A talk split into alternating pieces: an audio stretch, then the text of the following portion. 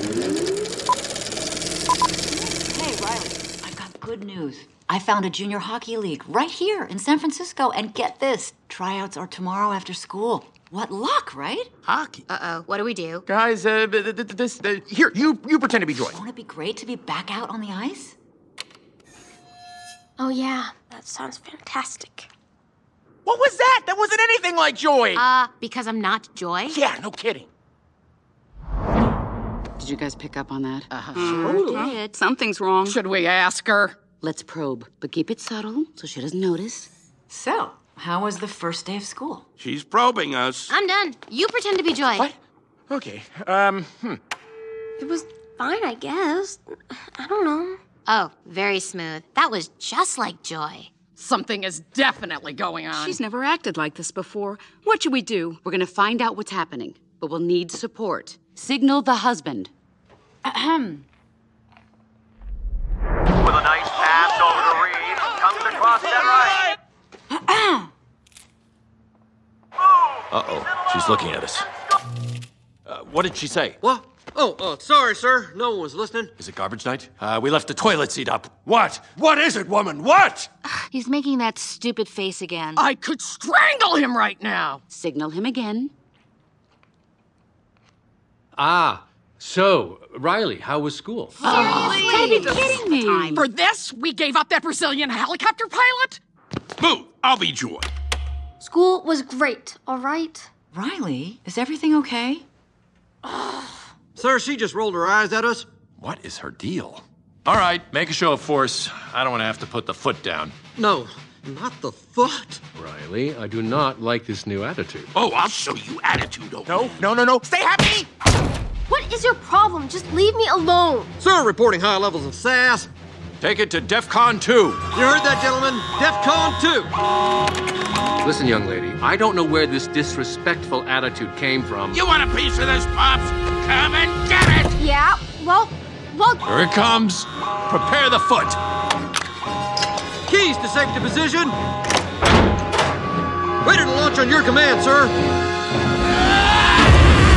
just shut up! Fire! That's it. Go to your room. Now. Foot is down. The foot is down. Good job, gentlemen. That could have been a disaster. Well, that was a disaster.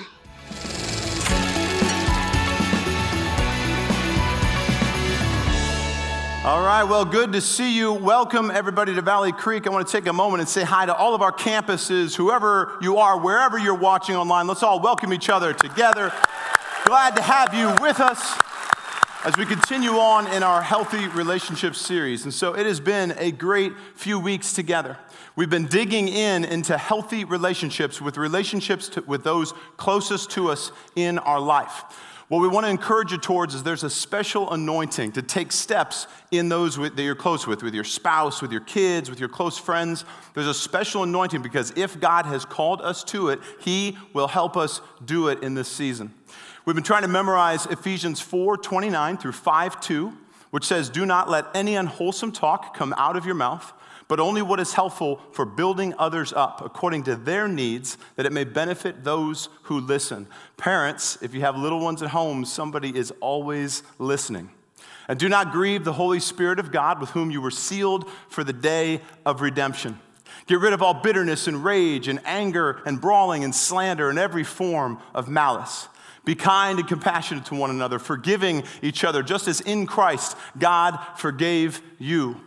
Be imitators, therefore, as dearly loved children, and live a life of love, just as Christ loved us and gave himself up for us as a fragrant offering and a sacrifice to God. Continue to put those words to heart. I'm so glad I made it all the way through that.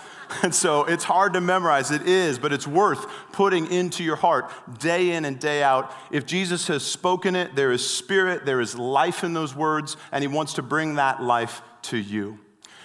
Okay, so has anybody ever thought back on how you'd spend a Friday night? I was doing that recently, and I thought about Blockbuster Video. Who remembers Blockbuster Video? Going to Blockbuster. That was a Hillier family favorite on a Friday night. And what we would do is we would always try to go and get the 99 cent movies, like the ones that were on discount, but those were the horrible ones. It was only like all Chuck Norris and all like the Star Trek from the 1980s. So we never got those. We'd pay full price for the new releases every time. And as a little kid, my eyes were eye level to all of the and I'd always hope that I had enough allowance money to purchase them, but they were really expensive also.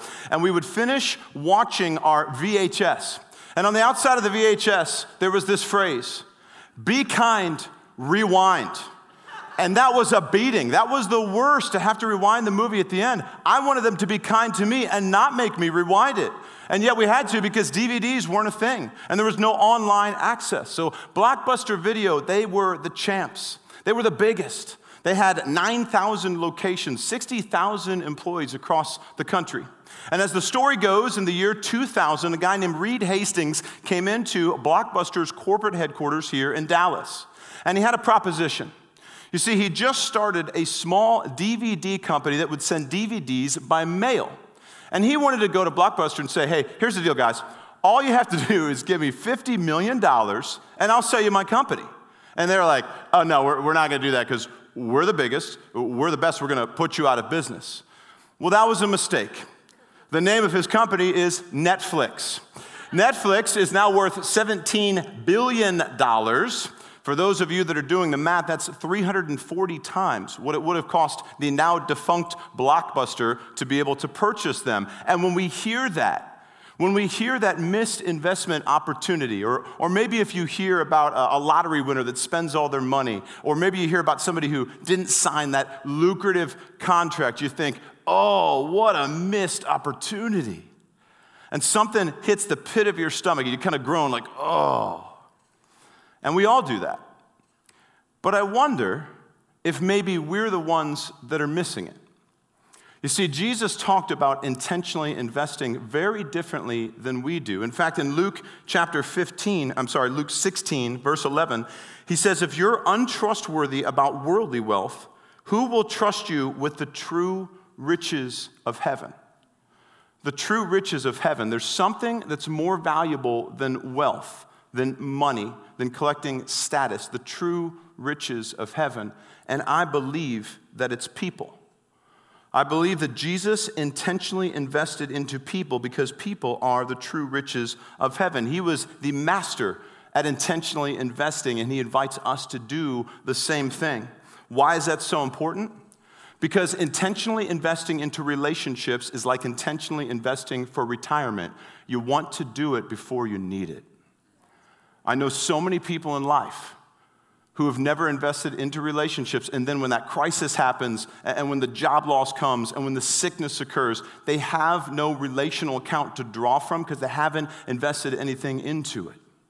And then I know other people who the exact opposite is true that they're surrounded with relationships. And so when things get tough, people surround them with love. They return it back to them. I can think of a, of a mom, a single mom here at Valley Creek, who unexpectedly became single um, when her marriage ended. And so she has been really trying to get back up on her feet and make good decisions in her life. And she, she recently bought a house.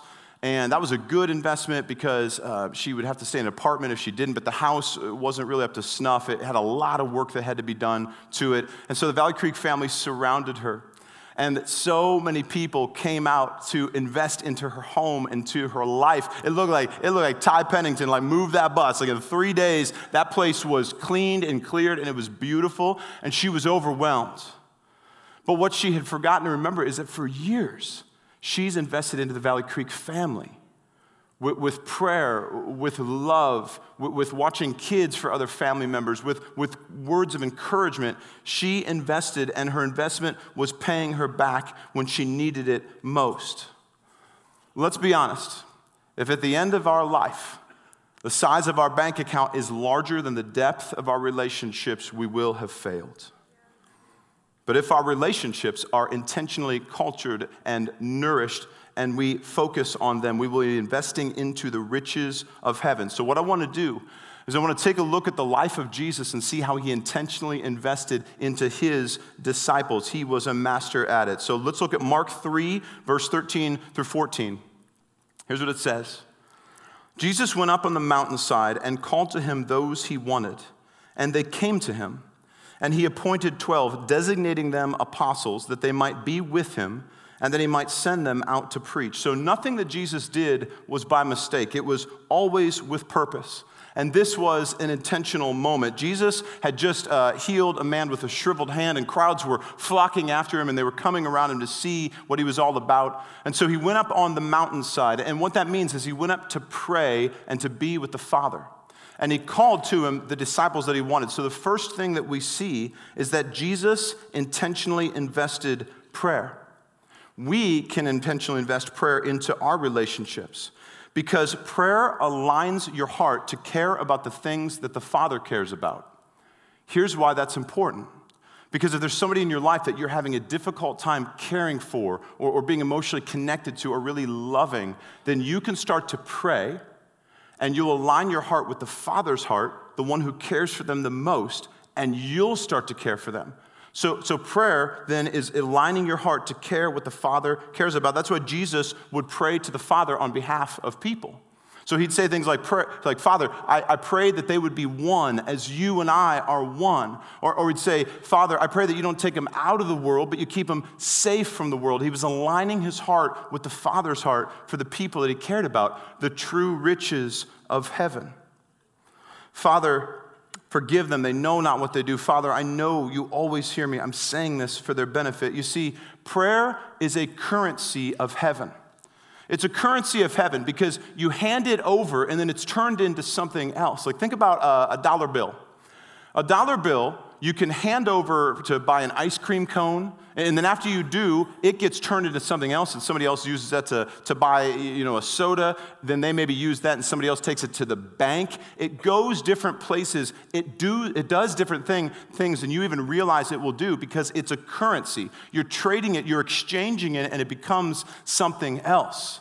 In the case of prayer, you're exchanging it to an infinitely loving God who knows what to do with it who cares deeply about the true riches of heaven, and it has an exponential return in people's lives. And you know that this is true because you've seen it happen before. Like, let's say you're praying for somebody and the healing of their sickness. And so you pray that they would be healed. Now, they're not a believer, but they're, they're okay with receiving the prayer. So you pray for them, they receive it, but the healing occurs. Then their heart is touched and they start to believe that Jesus really is real. And so they go home with their newfound relationship with Jesus and they pray for somebody inside their family and that person's heart is touched. That's the exponential return of prayer. It continues onwards. That's why prayer is so powerful. It has an exponential return. So it aligns our heart with the Father. It's a currency of heaven with an exponential return. James 5 16 says, Therefore, confess your sins to one another, pray for each other that you may be healed, because the prayer of a righteous person is powerful and it's effective. So, when I'm investing in prayer into people, I'm investing in the healing and the wholeness of someone. This word doesn't just mean physical healing, it means the wholeness of them mind, body, and soul. So, when we pray for others, we're investing into them mind, body, and soul. Husbands, when you pray for your wife, and maybe you're praying that she'll be able to fight off that depression or, or the wrong thinking about her beauty or her value, you can pray for that, but as you do, you're, you're praying for her mind, body, and soul, for her wholeness. Moms, when you pray for your children, and you pray that they would be kept safe from the world or, or that they would make friends at school, you're praying for that. But what's actually happening is you're praying for them mind, body, and soul for their complete healing and wholeness. When you pray for that coworker, the one that spends every Friday night just partying and they come in Monday morning to, to tell you all about it, and you're thinking, man, there's so much more for them. When you pray for them, you're not just praying that they break free from alcohol, you're praying for all of them, their wholeness, mind, body, and soul, that they would come to understand who they are in Jesus. It's complete and total healing. That's what we're praying. I can remember um, at my Uncle Don's funeral, my Uncle Don was a, a, great spiritual mentor in my life, and he loved people. And, and at 80 plus years old, when he passed away, he had like 500 people at his memorial service. It seemed like his influence kept growing as he got older. And he was a prayer warrior. And he invested prayer into the true riches of heaven people. And at that service, people were literally coming from all around the world. There was four people that came in from, from Sweden, and, and they were there, and they were singing songs of Swedish, and I didn't understand any of it. I'm not even sure right now what they were talking about or singing, but they loved to just worship the Lord, and it was evident. And they knew that my Uncle Don had prayed for them for so many years. And there were people that would come down front and they would get on the open mic time and they talk about how they knew that Don had prayed for the healing of their relationship, that Don had prayed for their uh, wholeness, that they'd, they'd break away from that addiction. One man who was in his 50s, he comes down sobbing. You could just see it. He understood the power of the prayer that was invested into his heart. My Uncle Don was a prayer warrior, he invested prayer. It was a great return on investment. And the thing was, he didn't even necessarily get to see it during his life. But it was a return on investment that was paid, and it will be paid throughout eternity. So, back to how Jesus invested prayer into the true riches, into people. He's talking to Peter in Luke 22, verse 32, and here's what he says But I prayed for you, Simon, that your faith may not fail. And when you've turned back to strengthen your brothers, you have to catch the irony in this. Jesus made so many bad investments in the world's eyes. He invested into Peter, who went on to then deny him three times just a little while later after that passage. He invested into Thomas, who didn't believe that he was resurrected. He invested into Judas, who was the one that sold him for 30 pieces of silver unto his death.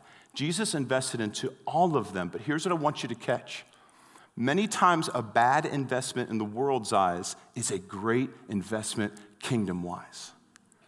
And Jesus knew that. He knew he was making a great investment because G- people were Jesus' investment strategy. And people are not a safe bet. They're messy and they get sideways and they get selfish. But Jesus didn't stop. He didn't stop praying. He didn't stop praying for you and for me, and we are the answer. The church is the answer to Jesus' prayers. He made that investment. We are proof a bad investment in the world's eyes can be a great investment kingdom wise. So, for you, the spouse who's sitting here right now in services alone, praying that your spouse will join you to receive the love of Jesus, don't stop praying. You're making a good investment.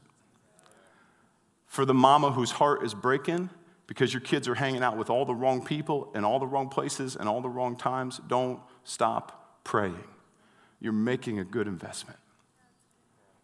For the person who's been disappointed by your friend's selfishness and thoughtlessness recently and the times that they've said uh, just harsh words to hurt your heart, don't stop praying. You're making a good investment.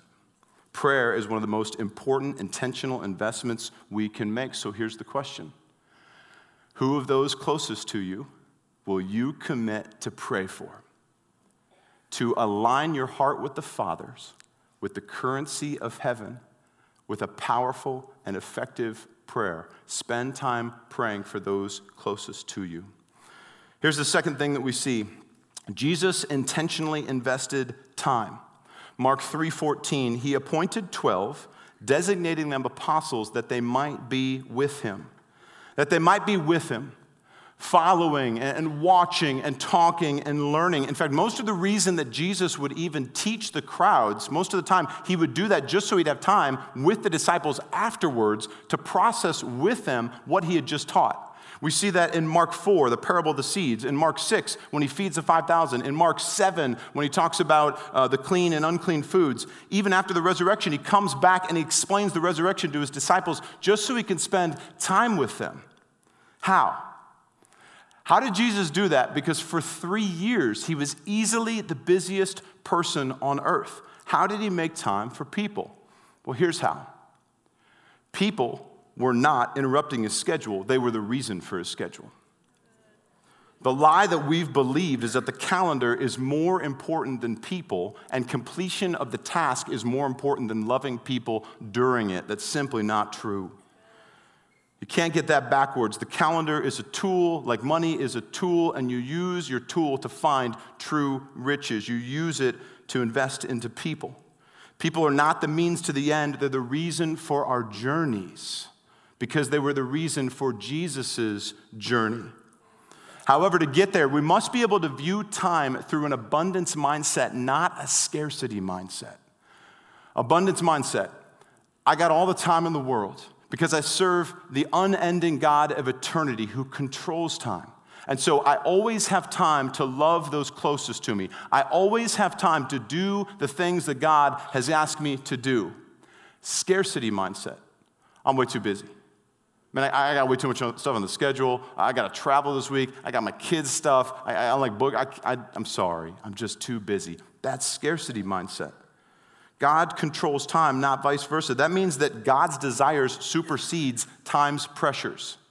God's desires for whatever He wants, it actually comes above, it supersedes the pressures that we feel in the calendar. That's why He's giving us time to love people. Literally, spiritually speaking, you have all the time in the world. You have all the time in the world to do what God has asked you to do. In Joshua 10, we see a really cool story about that. It says in Joshua 10 12, on the day the Lord gave the Israelites victory over the Amorites, Joshua prayed to the Lord in front of all the people of Israel. He said, Let the sun stand still over Gibeon, and the moon over the valley of Ajalon. So the sun stood still, and the moon stayed in place. He literally stopped time. And I know what you're thinking. You're thinking, well, how's that going to happen now? Spiritually, in the spiritual realm, it can. He can, he can bend and manipulate time for his purposes. That means he's going to give you time in your life to love those closest to you. You can invest the time because you have so much of it. Abundance, abundance mindset. The other night when I was putting uh, Naomi, my youngest, down to bed, man, I had one of those putting the littles to bed kind of moments. It's like, all right, water, check. Got your snack, check. Your jammies aren't on backwards, check. Uh, we got your blankie in place, check. Okay, it's time to go to bed because daddy needs his daddy time, or we need to just get away from this whole thing. And, and, we, and we had this kind of back and forth exchange, which is pretty normal for parents of little ones. And then she's like, Daddy, can we read a book? Oh. I've checked that off my list. Honestly, on most nights, no, it's time to go to bed. And something just struck my heart. And I was like, yeah, we can. We can read a book. I put what I wanted to the side. I read the book to Naomi. It was a holy moment. And I literally thought to myself, if not this, then what? It, like, if not doing this, then, then what am I doing? You always have time to love those closest to you. So, how do you do it practically? Well, Psalm 90, verse 12 says, Teach us to number our days that we may gain a heart of wisdom. So, we ask God to teach us, to show us how to use the calendar, and in doing so, we become more wise. So, we, we, we get our calendars out, we get our Outlook calendars out, and we say, Okay, God, is this your calendar? Jesus, is this what you want me to do, and is this who you want me to spend the time with? Here's an idea what if you were planning out your week and your grocery shopping and all the places you had to go and your travels and your plans? What if you were planning out your schedule and then you just stopped? And you said, Jesus, is this your schedule? Is this who you want me to spend the time with? And is this you, what you want me to do? And let him speak to you and let him reveal to you which of my relationships should be watered most in this next season. I, I, literally know couples who will start off the new year and instead of doing like financial New Year's resolutions or like, like physical health uh, New Year's resolutions, they'll do relational resolutions. And they'll write down names of people that they should be focusing on in that season. And in doing so, it allows them to spend the right amount of time with the right people. And so they give it to Jesus. He reveals to them who it's supposed to be, and then that's how they number their days. And in doing so, they become wise. They, they, they, start to understand what Jesus wants for them in that season. You have the time, you just have to number it like Jesus did. There's a big difference in your life between having intention and being intentional. Having intention is just a nice thought.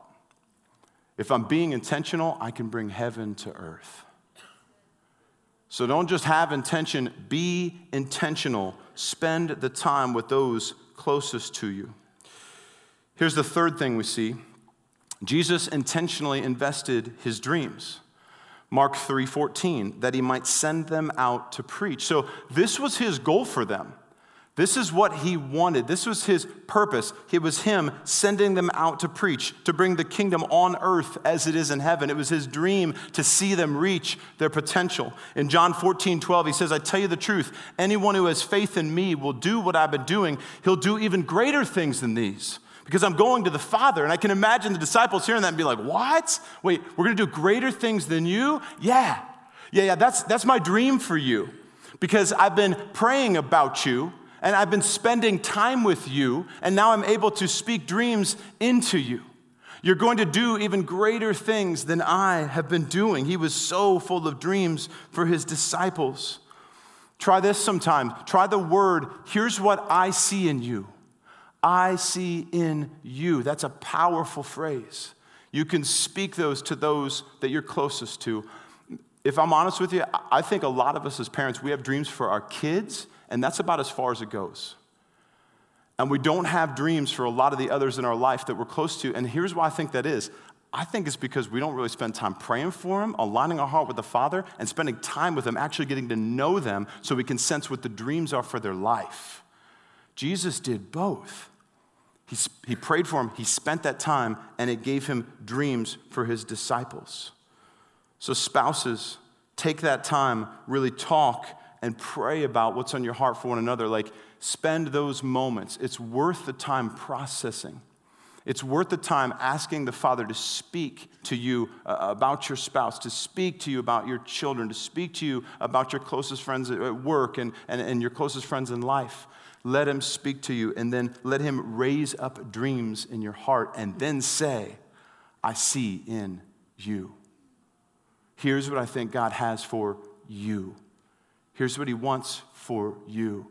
Can you imagine going to work and, and, you're talking to your coworker at the coffee bar, and you're like, "Hey Sam, remember when we went to lunch last week?" And and then you know I've just kind of been praying for you, and I've been thinking about you. And here's what I see in you. I think God wants you to move forward with, with that adoption. I think God wants you to move forward with starting that, that ministry that you want to do. I think He wants you to move forward with that hobby that you have in your heart that you want to get back into. I think He's going to do that. I think it's His dream that He's welling up in your heart. Wow, that would be powerful. Sam would be like, Whoa, yeah, I see in you. Those are powerful words. Don't be afraid. The Lord is with you we have this opportunity to invest our dreams into people. And I believe it's the dream, the dreams that the Father has for them being spoken through you to them because you've aligned your heart in prayer and you've spent the time with them. Invest your dreams. Okay, let me kind of let me kind of talk through this. Um, because this is a it was a fun revelation that, that I felt God gave to me really late in it, but I, I want to make sure I kind of bring it all together with this. So it's been said that the value of something is simply what someone is willing to pay for it. If that's true, if the value of something is simply what someone is willing to pay for it, how valuable are you to Jesus? And therefore, how valuable are all of your relationships in your life to Jesus? If you had something of great value, if you had true riches, let's say that they're more like in the, in the material kind. Like, let's say you had, you know, crown jewels, or you had a 32 carat diamond, or a million dollars. You, you had this in your possession. Would you hide it under your mattress? No, of course not. You'd never take something of true value and hide it under your mattress. You'd place it somewhere where it was safe and secure and where its value could be fully realized. Maybe a bank, maybe a museum, uh, maybe an investment account. You'd place it somewhere, it'd be safe and secure, and its value could be fully realized. Now, listen to Mark chapter 3 again. And Jesus went up on the mountainside and called to those whom he wanted, and he designated them apostles. That is, he prayed for them and spoke their identity. That they might be with him, he invested his time in relationship, and that he might send them out to preach. He spoke dreams into their purpose. And all of that was so that he could place the true riches of God into the safest, most secure place where they would be valued beyond anything the Father's heart. So when you're investing your prayer and your time and your dreams into those that you're closest to, you're placing them right into the Father's heart. So why Colossians 3 says this Your life is now hidden with Christ in God. See if you can catch it.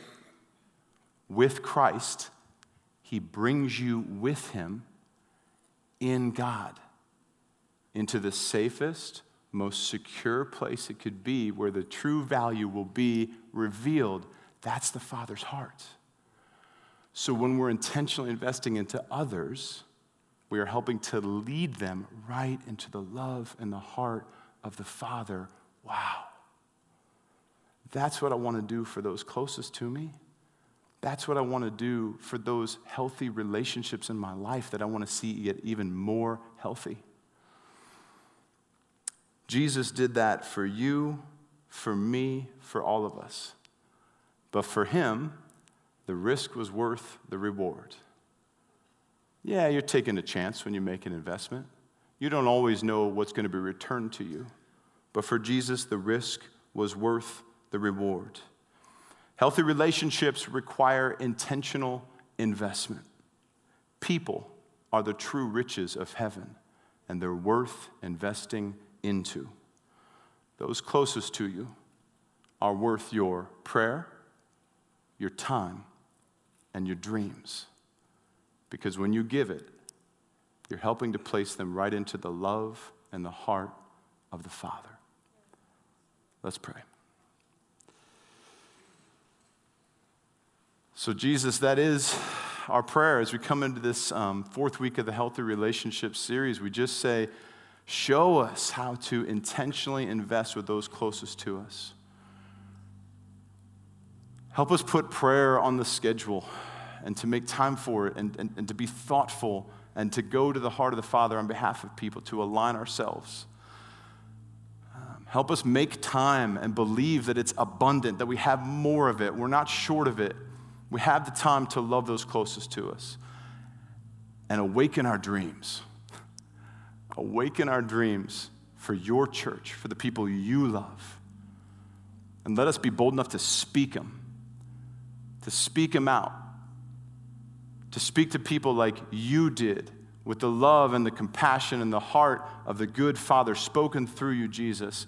Give us eyes to see and ears to hear how you want us to intentionally invest with those closest to us. I pray that Valley Creek is known as a church that's just about um, loving the true riches of heaven, that we would understand our own value in Jesus uh, with Christ in God, that we would understand our own value and we would begin to believe it and speak it and live it out when we interact with other people around us. That, that every place that we are as, as Valley Creek Church, that people would be blown away by the intentionality. We didn't just have intention, we were being intentional, bringing heaven to earth in every interaction we had. That's what I pray for our church. That's what we want, Jesus. We want to be intentional, just like you were because it's worth it, because people are worth it, and because being in the love and the heart of the Father is the very best place to be. Help us do that, Jesus. Help us pray, make the time, and share the dreams. We love you, Lord. In your precious name, amen.